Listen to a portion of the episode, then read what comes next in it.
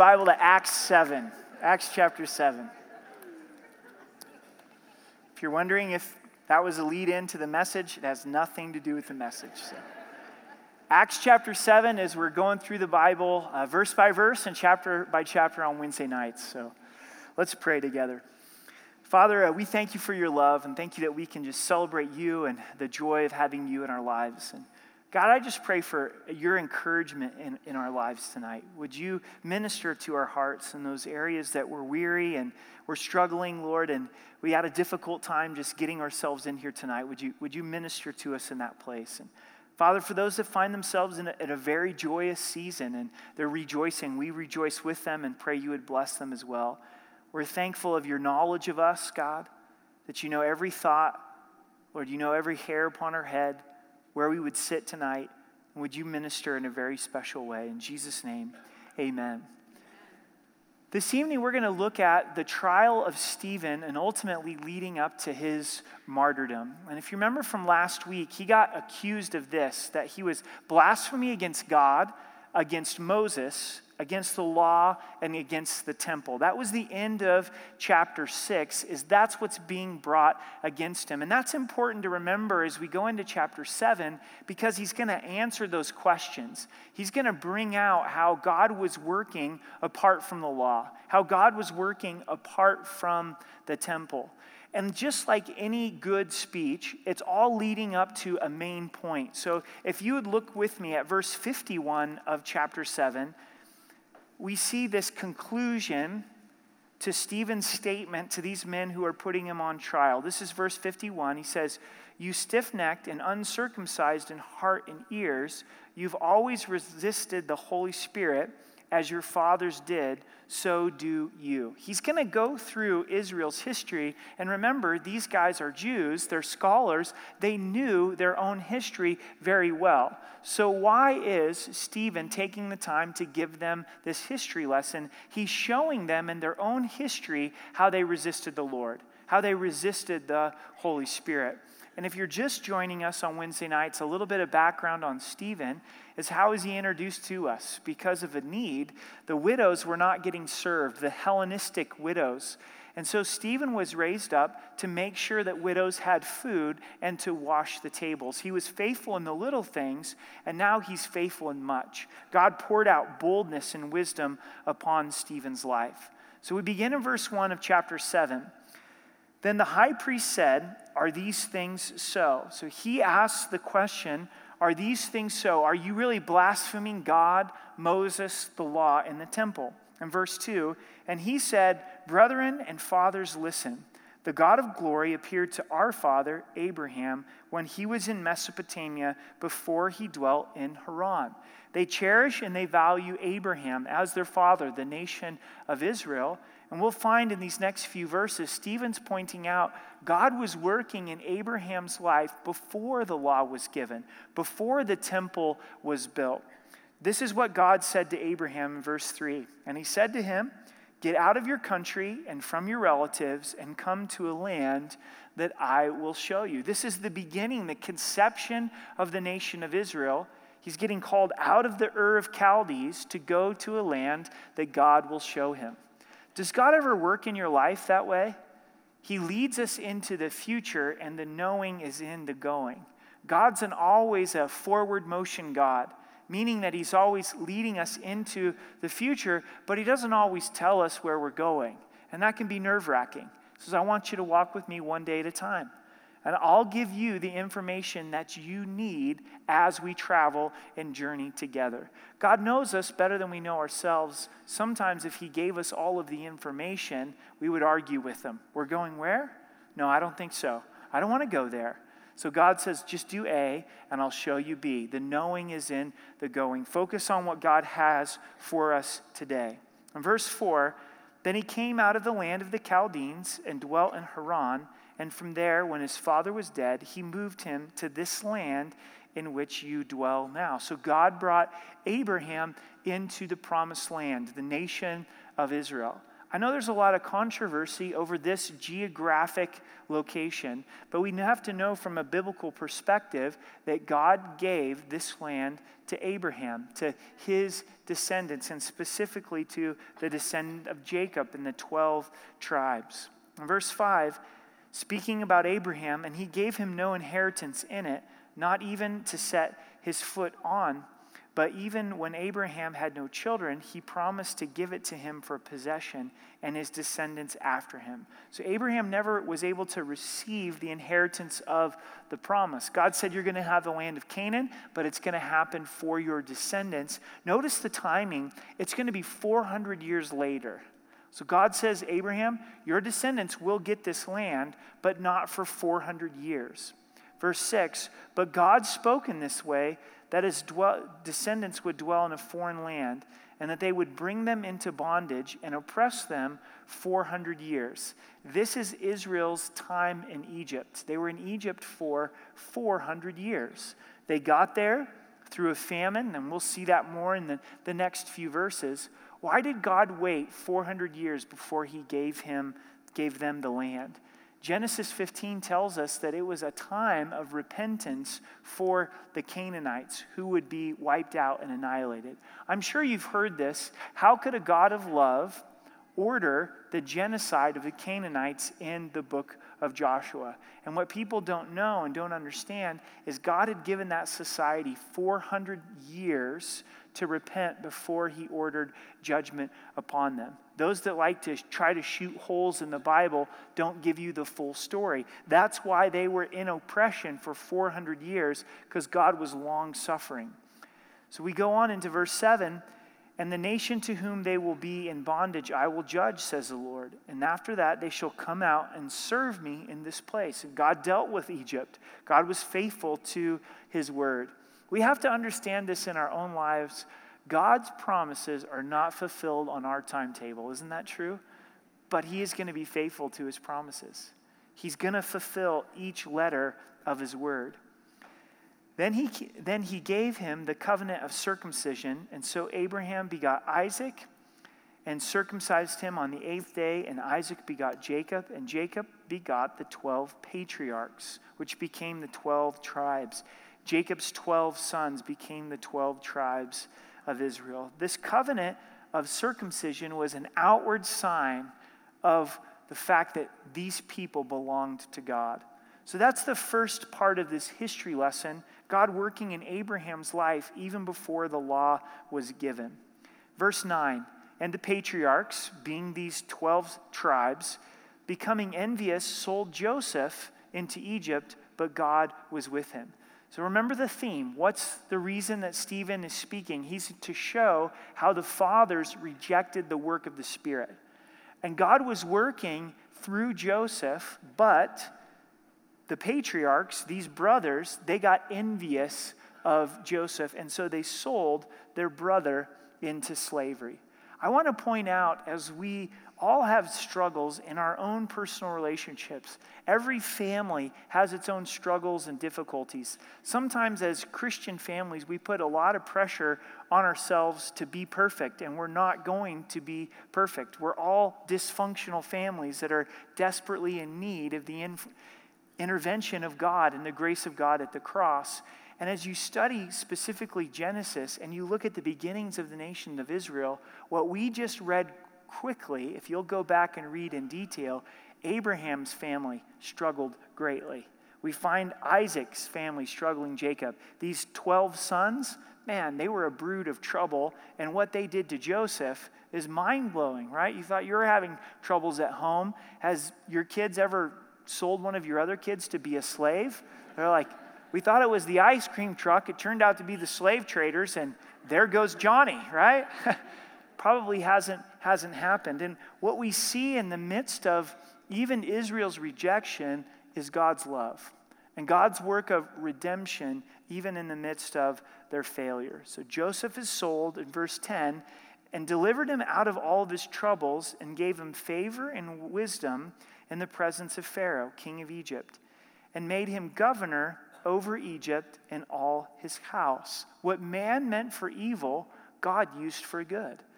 God used all of the troubles in Joseph's life to bring him to the exact location that he needed to be. First sold as a slave, then falsely accused of raping his own boss's wife, placed into prison, forgotten some dreams, interprets the dreams, ultimately finds himself in front of Pharaoh to interpret the Pharaoh's dream, and then he's made second in command. A God story. God delivered him out of his troubles. If you find yourself dealing with the evil of someone else, you feel, ah, oh, man, I feel ratted out. I feel sold as it would. No, ultimately, God's working a plan. Verse 11 Now a famine and great trouble came over all the land of Egypt and Canaan and our fathers found no sustenance. And if you look at a map, Israel, Canaan, and Egypt, they're neighbors, they're close together, and there's a famine in this whole region. But when Jacob heard that there was grain in Egypt, he sent out fathers, he sent out fathers first. And the second time Joseph was made known to his brothers, and Joseph's family became known to the Pharaoh. Notice that second time is specific that Joseph revealed himself to his brothers on the second time. Jesus was rejected and became the deliverer, just like Joseph, right? And when is Jesus going to be recognized by the nation of Israel? At his second coming, the book of Zechariah tells us. So as we go through chapter 7, it's all pointing to Jesus and how Christ was rejected. Verse 15 So Jacob went down to Egypt and he died, he and our fathers.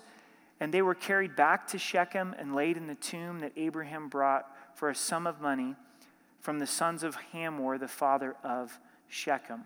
Verse 17. But when the time of promise drew near, which God had sworn to Abraham, the people grew and multiplied in Egypt. Did you notice that? The time which God had promised to Abraham, 400 years. Now God is going to begin stirring for the deliverance of Israel, under this oppression of Egypt, they begin to grow and they begin to multiply. I think of the second coming of Jesus Christ. No one knows the day or the hour. Only the Father knows the specific time of the second coming of Jesus Christ.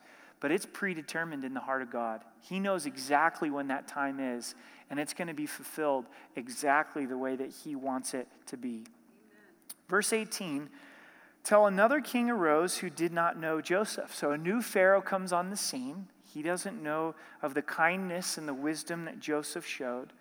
This man dealt treacherously with our people and oppressed our forefathers, making them expose their babies so that they may not live. This was the Pharaoh's attempt to destroy and weaken the nation of Israel, is to kill all the baby boys, two and younger. And notice again the emphasis of time. It says, at this time, verse 20, Moses was born. Moses was born. Sometimes babies don't come at the most convenient of time. Babies don't know that it's a recession, and babies are born in the midst of recession and depression. Babies are born in the midst of wars. I wonder how many babies are being born in Ukraine right now as that country is in turmoil as Syria is in civil war. No doubt there's, there's babies that are born. There's babies that are born in the midst of very difficult and tumultuous relationships, and here comes a child. I wonder how Moses' parents responded at this time. The excitement of, oh, we're expecting. I wonder if we're going to have a boy. If we have a boy, this is what this means. Most likely, he's going to be killed. He's going to be taken from us. He's going to be executed, but God's working in the midst of the most difficult of times. I struggle with this. We all struggle with this. But may God give us the lens to see things through His hand that He's working even in the midst of difficulty. God's working in this difficult time. At this time, Moses was born and was well pleasing to God. And he was brought up in his father's house for three months. But when, it was, but when he was set out, Pharaoh's daughter took him away and brought him up as her own son. We get more detail in Exodus, don't we? We find that Moses was put into the Nile River by his parents. This was the only hope of Moses living. Pharaoh's daughter sees this basket and she draws Moses out of the water. That's what Moses means to be drawn out. And she says, I'll call this baby Moses. Gives the child actually back to Moses' biological mom to nurse him and then be taken into to her care. God's intervention. God's intervention. The faith of Moses' parents to say, We're going to put this baby out on the Nile River. We're not going to turn this baby over to the authorities to be executed. And God moved in a powerful way. We look at this and we go, What are the chances? Right? What are the chances that the Pharaoh's daughter would be there by the Nile River? And God says, There's no chances. This is God's working and it's God's hand. Verse 22 And Moses was learned in all the wisdom of the Egyptians and was mighty in words and deeds. So he's a mighty man in his words and also in his deeds. Now, when he was 40 years old, it came into his heart to visit his brethren, the children of Israel. Moses' life breaks up into increments of 40. He lived to be 120 years old, and his first 40 years are here. And at his 40th birthday, it dawns on him, it comes into his heart to visit his brethren. He knows he's Hebrew. Maybe it's remembrance that he has with his mom before he was handed over to Pharaoh's daughter, and he wants to go and visit them. Again, God working. God is putting this in his heart. What's God put in your heart? Is there something that's dawned on you and you say, I'm 40, I'm 60, I'm 80, I'm 24, but this is on my heart? He follows this. Moses follows what God put on his heart.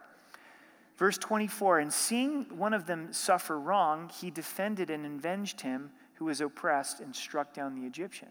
So he sees a Hebrew being abused, and he stands up for this Hebrew, and he ends up killing the Egyptian. Verse 20 For he supposed that his brethren would have understood that God would deliver them by his hand, but they didn't understand.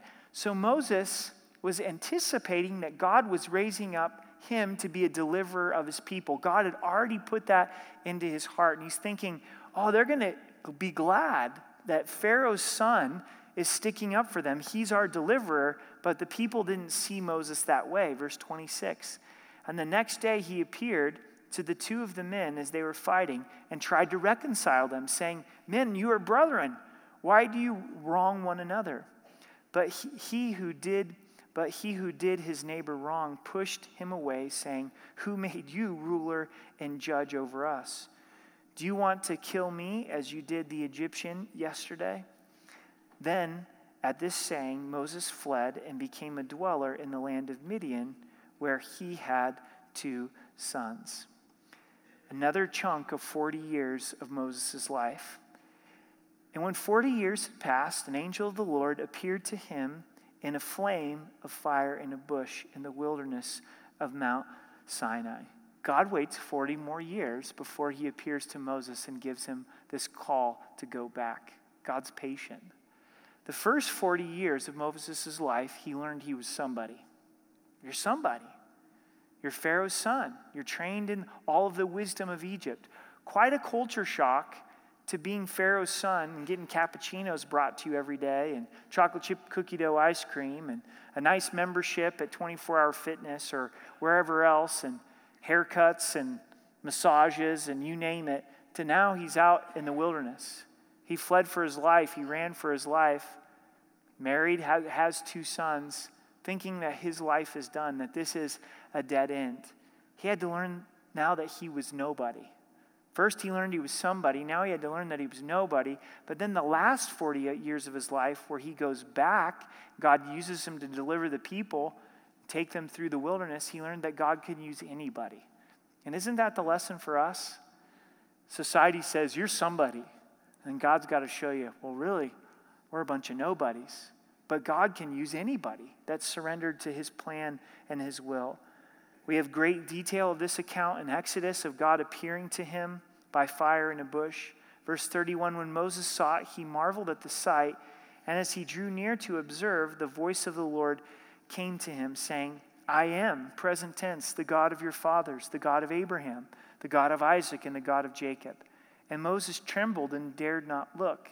Then the Lord said to him, Take your sandals off your feet, for the place where you stand is holy ground. Interesting studies of sandals in Scripture.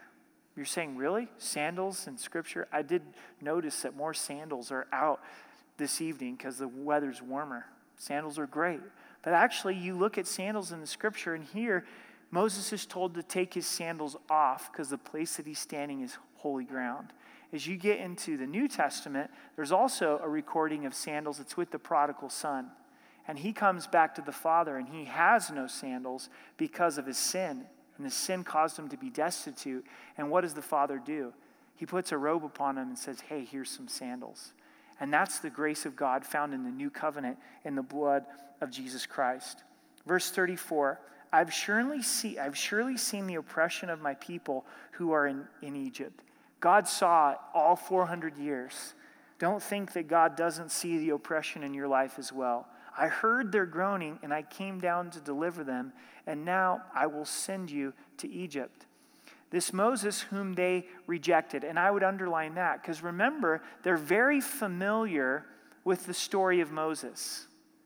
And he's being accused of blaspheming Moses. That's why he's going to die. And what he wants to show is look, your fathers rejected Moses in his first coming. Again, the rejected became the deliverer. The rejected became the Savior. Jesus was rejected by Israel in his first coming. He became their Savior, and they will recognize Jesus in the second coming, just like they recognized Moses in the second coming. So, verse 35 this Moses whom they rejected, saying, Who made you a ruler and a judge? Is this the one God sent to be a ruler and deliverer by the hand of the angel who appeared to him in the bush? He brought them out. And after he had shown wonders and signs in the land and in the Red Sea and in the wilderness 40 years.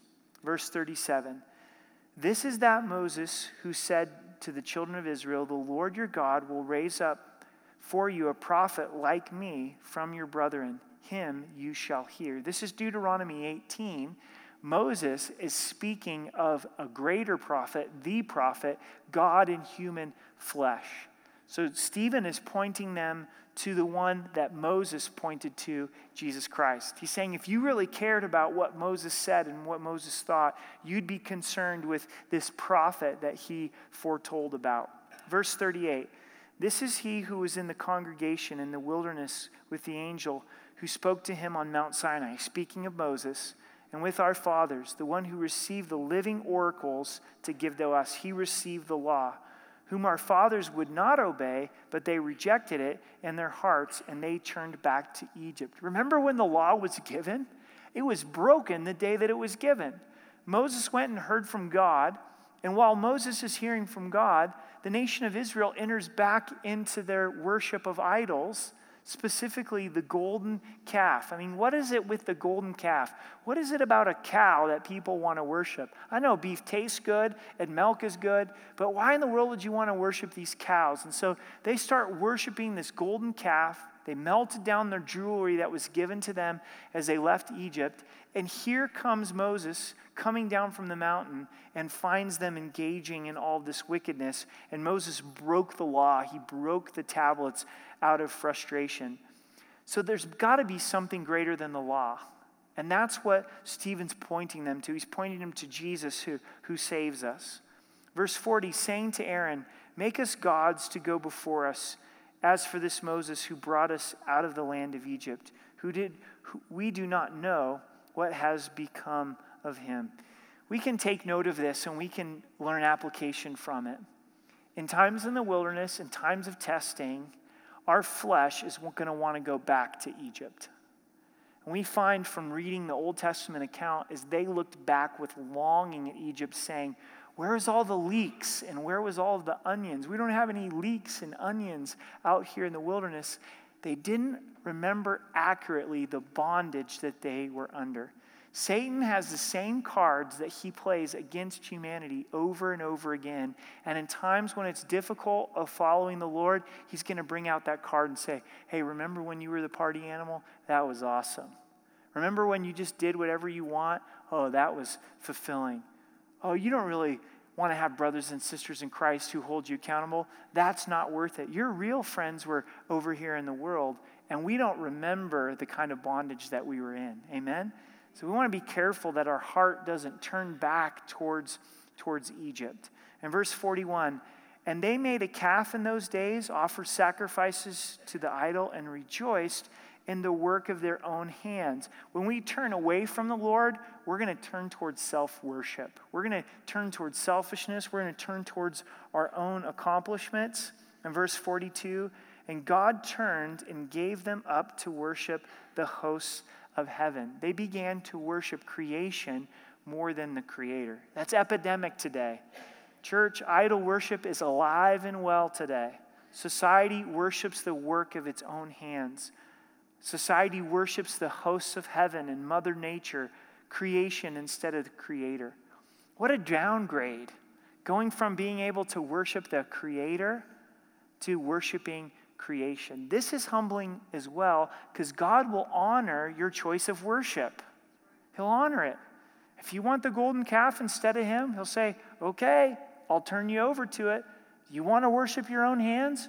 Go for it. You want to worship the hosts of heaven? Go for it. God, in His love, doesn't force us to worship Him, He leaves the choice up to us. Probably the most important decision that we make on a daily basis is what we're going to worship. Who are we going to worship? We become like what we worship. God turned him over to worship the hosts of heaven. Continuing in verse 42 As it is written in the book of the prophets, did you offer me slaughtered animals and sacrifice during 40 years in the wilderness? O house of Israel. You also took up the tabernacles of Moloch and the star of your gold Rempha. Images were made to worship, and I will carry you away beyond Babylon. This is Amos chapter 5.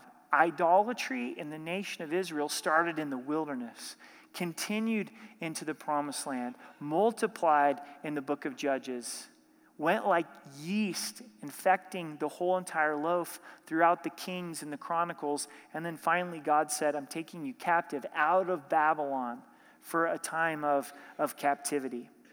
In verse 44, O Israel, or, o, our, excuse me, our fathers had tabernacles of witnesses in the wilderness, and he has appointed instruction, and, and he as he appointed, instructing Moses to make it according to the pattern that he had seen. So, this is speaking of the tabernacle that God gave to Moses prior to the temple. Verse 45 Which our fathers, having received in it, turn, also brought with Joshua into the land possessed by the Gentiles, whom God drove out before the face of our fathers until the days of David. So, God giving the promised land to the children of Israel during Joshua's generation, who found favor before God and asked to find a dwelling place for the God of Jacob. Remember, one of the accusations brought against Stephen is he's blaspheming the temple. So here, Stephen is showing God's work apart from the temple. He worked during the time of the tabernacle. Now he digs into the temple itself, and the temple never contained God. In verse 47, but Solomon built him a house. Speaking of God built, or Solomon built a temple for God. However, the Most High doesn't dwell in temples made with hands, as the prophet says Heaven is my throne, and earth is my footstool. What house will you build for me, says the Lord? Or what is the place of my rest? Has my hand not made all these things? Please bear with me as I say this, but the children of Israel had made too much of the temple. What? What? They made too much of the temple? Here they are worried about Stephen blaspheming the temple while they're blaspheming God and they don't care. While they arranged for Jesus to be crucified at the temple, the temple had meant too much to them and they lost fact and they lost sight of that the temple was a place to meet with God, but the temple didn't contain God. We don't want to make this same mistake, do we? We're thankful for our church building, but it's simply brick and mortar. When you guys aren't here, this is a very lonely place. You come into this sanctuary when it's empty and it's a giant room. You're the church. No building can contain God. We don't want to change our behavior when we come to church. You know, the nation of Israel, they would come to the temple and act one way because this was the holy place. But now we're the temple of the Holy Spirit. Worship's to take place in our lives in this location, but in all locations. So now we get to verse 51. It's the key verse. He's laid out how Israel has resisted and rejected the work of the Holy Spirit. You stiff necked. This is unwilling to yield. That's what a stiff neck is, isn't it? You, you get that stiff neck, and it's like, it just, it just won't yield, it won't churn. And that was the hearts of the nation of Israel. Here, God in His love keeps working this sovereign plan of redemption, but they're just unwilling to yield. We need a spiritual chiropractor sometimes. That's what a chiropractor does. I'm going to take this neck that's unwilling to yield, and I'm going to bludgeon it into submission. I mean, who came up with chiropractic anyway? It almost seems like medieval treatment, but it really does help your body, right? And sometimes our hearts, they become stiff necked, and, and we need to say, Lord, I want to be willing to yield to you. So you're stiff necked and uncircumcised in heart. These are hearts and ears that are not marked by God. Circumcision was always to be an outward symbol of a life that had been touched by the Lord. He's saying, Your flesh and your heart has not been dealt with. You always, that's quite a statement. You know, if you're in a discussion with a loved one, or a disagreement with a brother or sister in Christ or a coworker, you're not supposed to ever use the words like, you always. And then the other person goes, well, well, wait a second. I don't always do this. And it's strong words, right? But God means it here. This isn't an exaggeration. This isn't just emotion. He says, You've always resisted the Holy Spirit. As your fathers did, so do you. These words would cause either great repentance or great anger because he went for the jugular here. They honored their fathers even almost more than they honored God. He's saying, Look, your fathers didn't honor God. They resisted the work of God, and now you're following in the footsteps of your fathers. In verse 52, which of the prophets did your fathers not persecute? So now he's going to clarify. He's going to bring it a little closer to home. And they killed those who foretold the coming of the just one, of whom you now have become the betrayers and the murderers, who have received the law by direction of the angels and have not kept it. Yeah, those prophets in the Old Testament, they spoke of Jesus, the Son of God, the Messiah. And you guys betrayed him and you guys killed him. So you killed the prophets and you killed Jesus Christ. Verse 54 When they heard these things, they were cut to the heart and they gnashed at him with their teeth. Scary right there, you know? You're hoping that they'd be cut to the heart and they would repent and they go, Oh, our fathers rejected the work of the Spirit.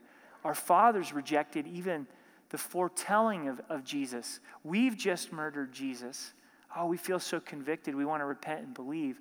But instead, they just start gnarling their teeth and gnashing their teeth out of anger of what Stephen has said. Verse 55, it's quite a contrast. But he, being full of the Holy Spirit. Now, which camp do you want to be in? I know Stephen gets martyred and Stephen gets killed, Stephen gets taken to God's presence. Jesus stands up to welcome Stephen into to his presence. And if we look at our lives and go, there's a lot of resistance of the Spirit, there's a lot of gnarling my, my teeth. Go, oh, Lord, please help me. God, please, please help me. I, I want to be more like Stephen, who's full of the Holy Spirit.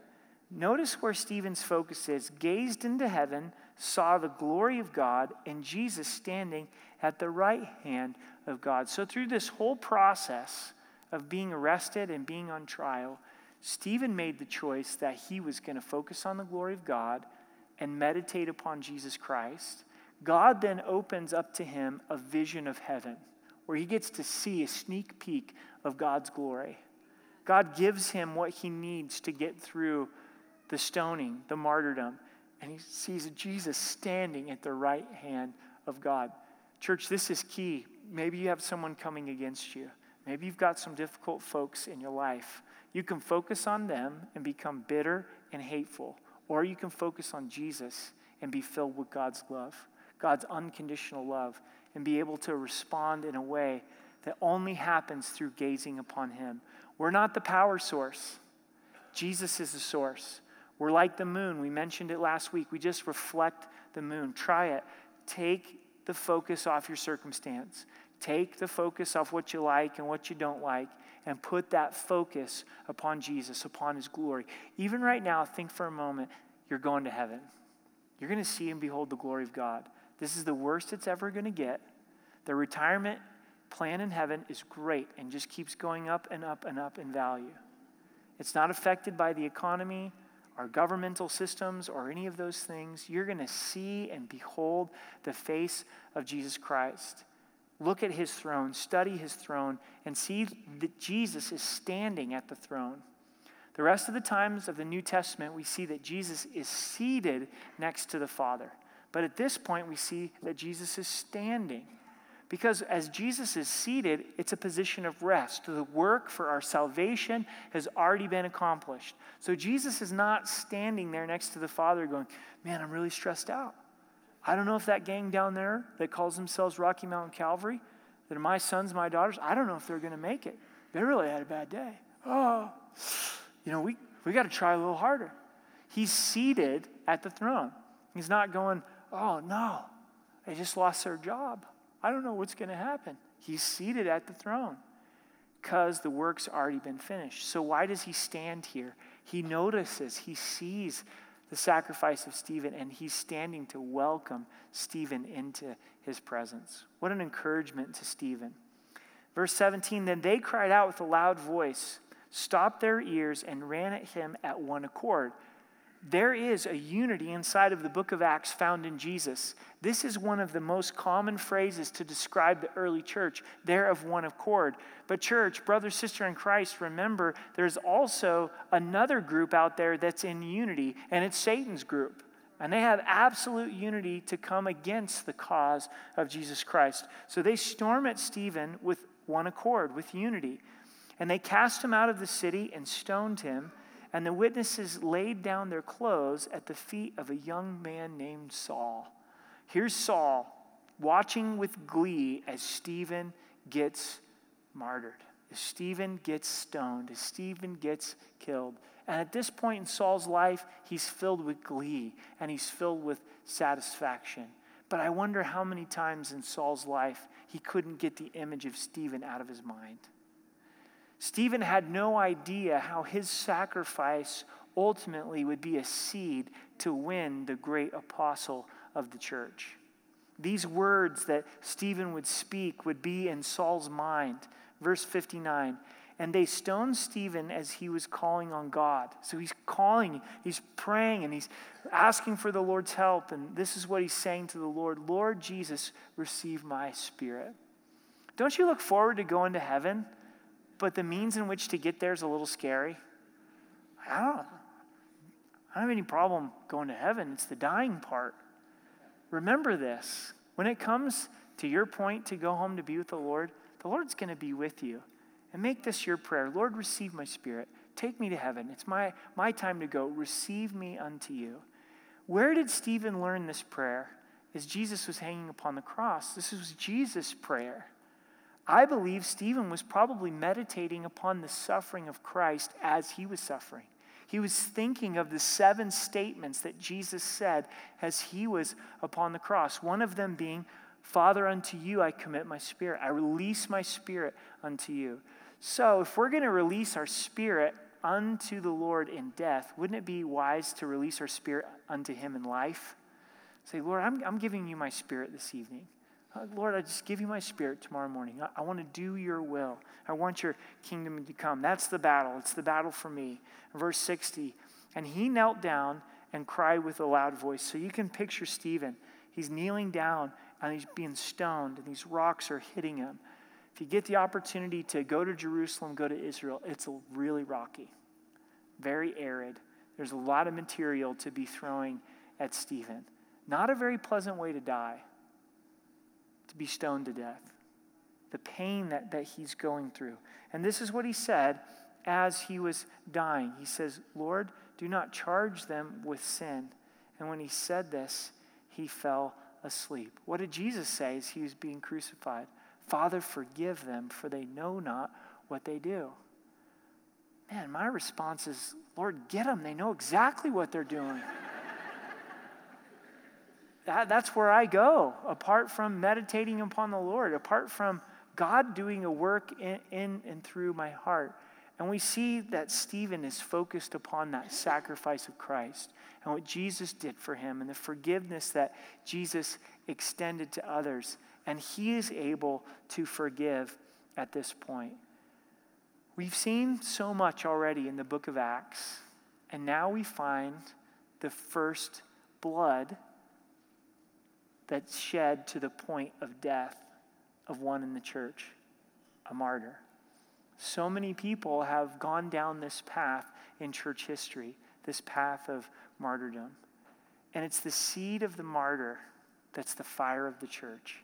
And we'll find as we continue to study in the book of Acts that it is the persecution and the execution of Stephen that led to even greater growth inside of the church of God.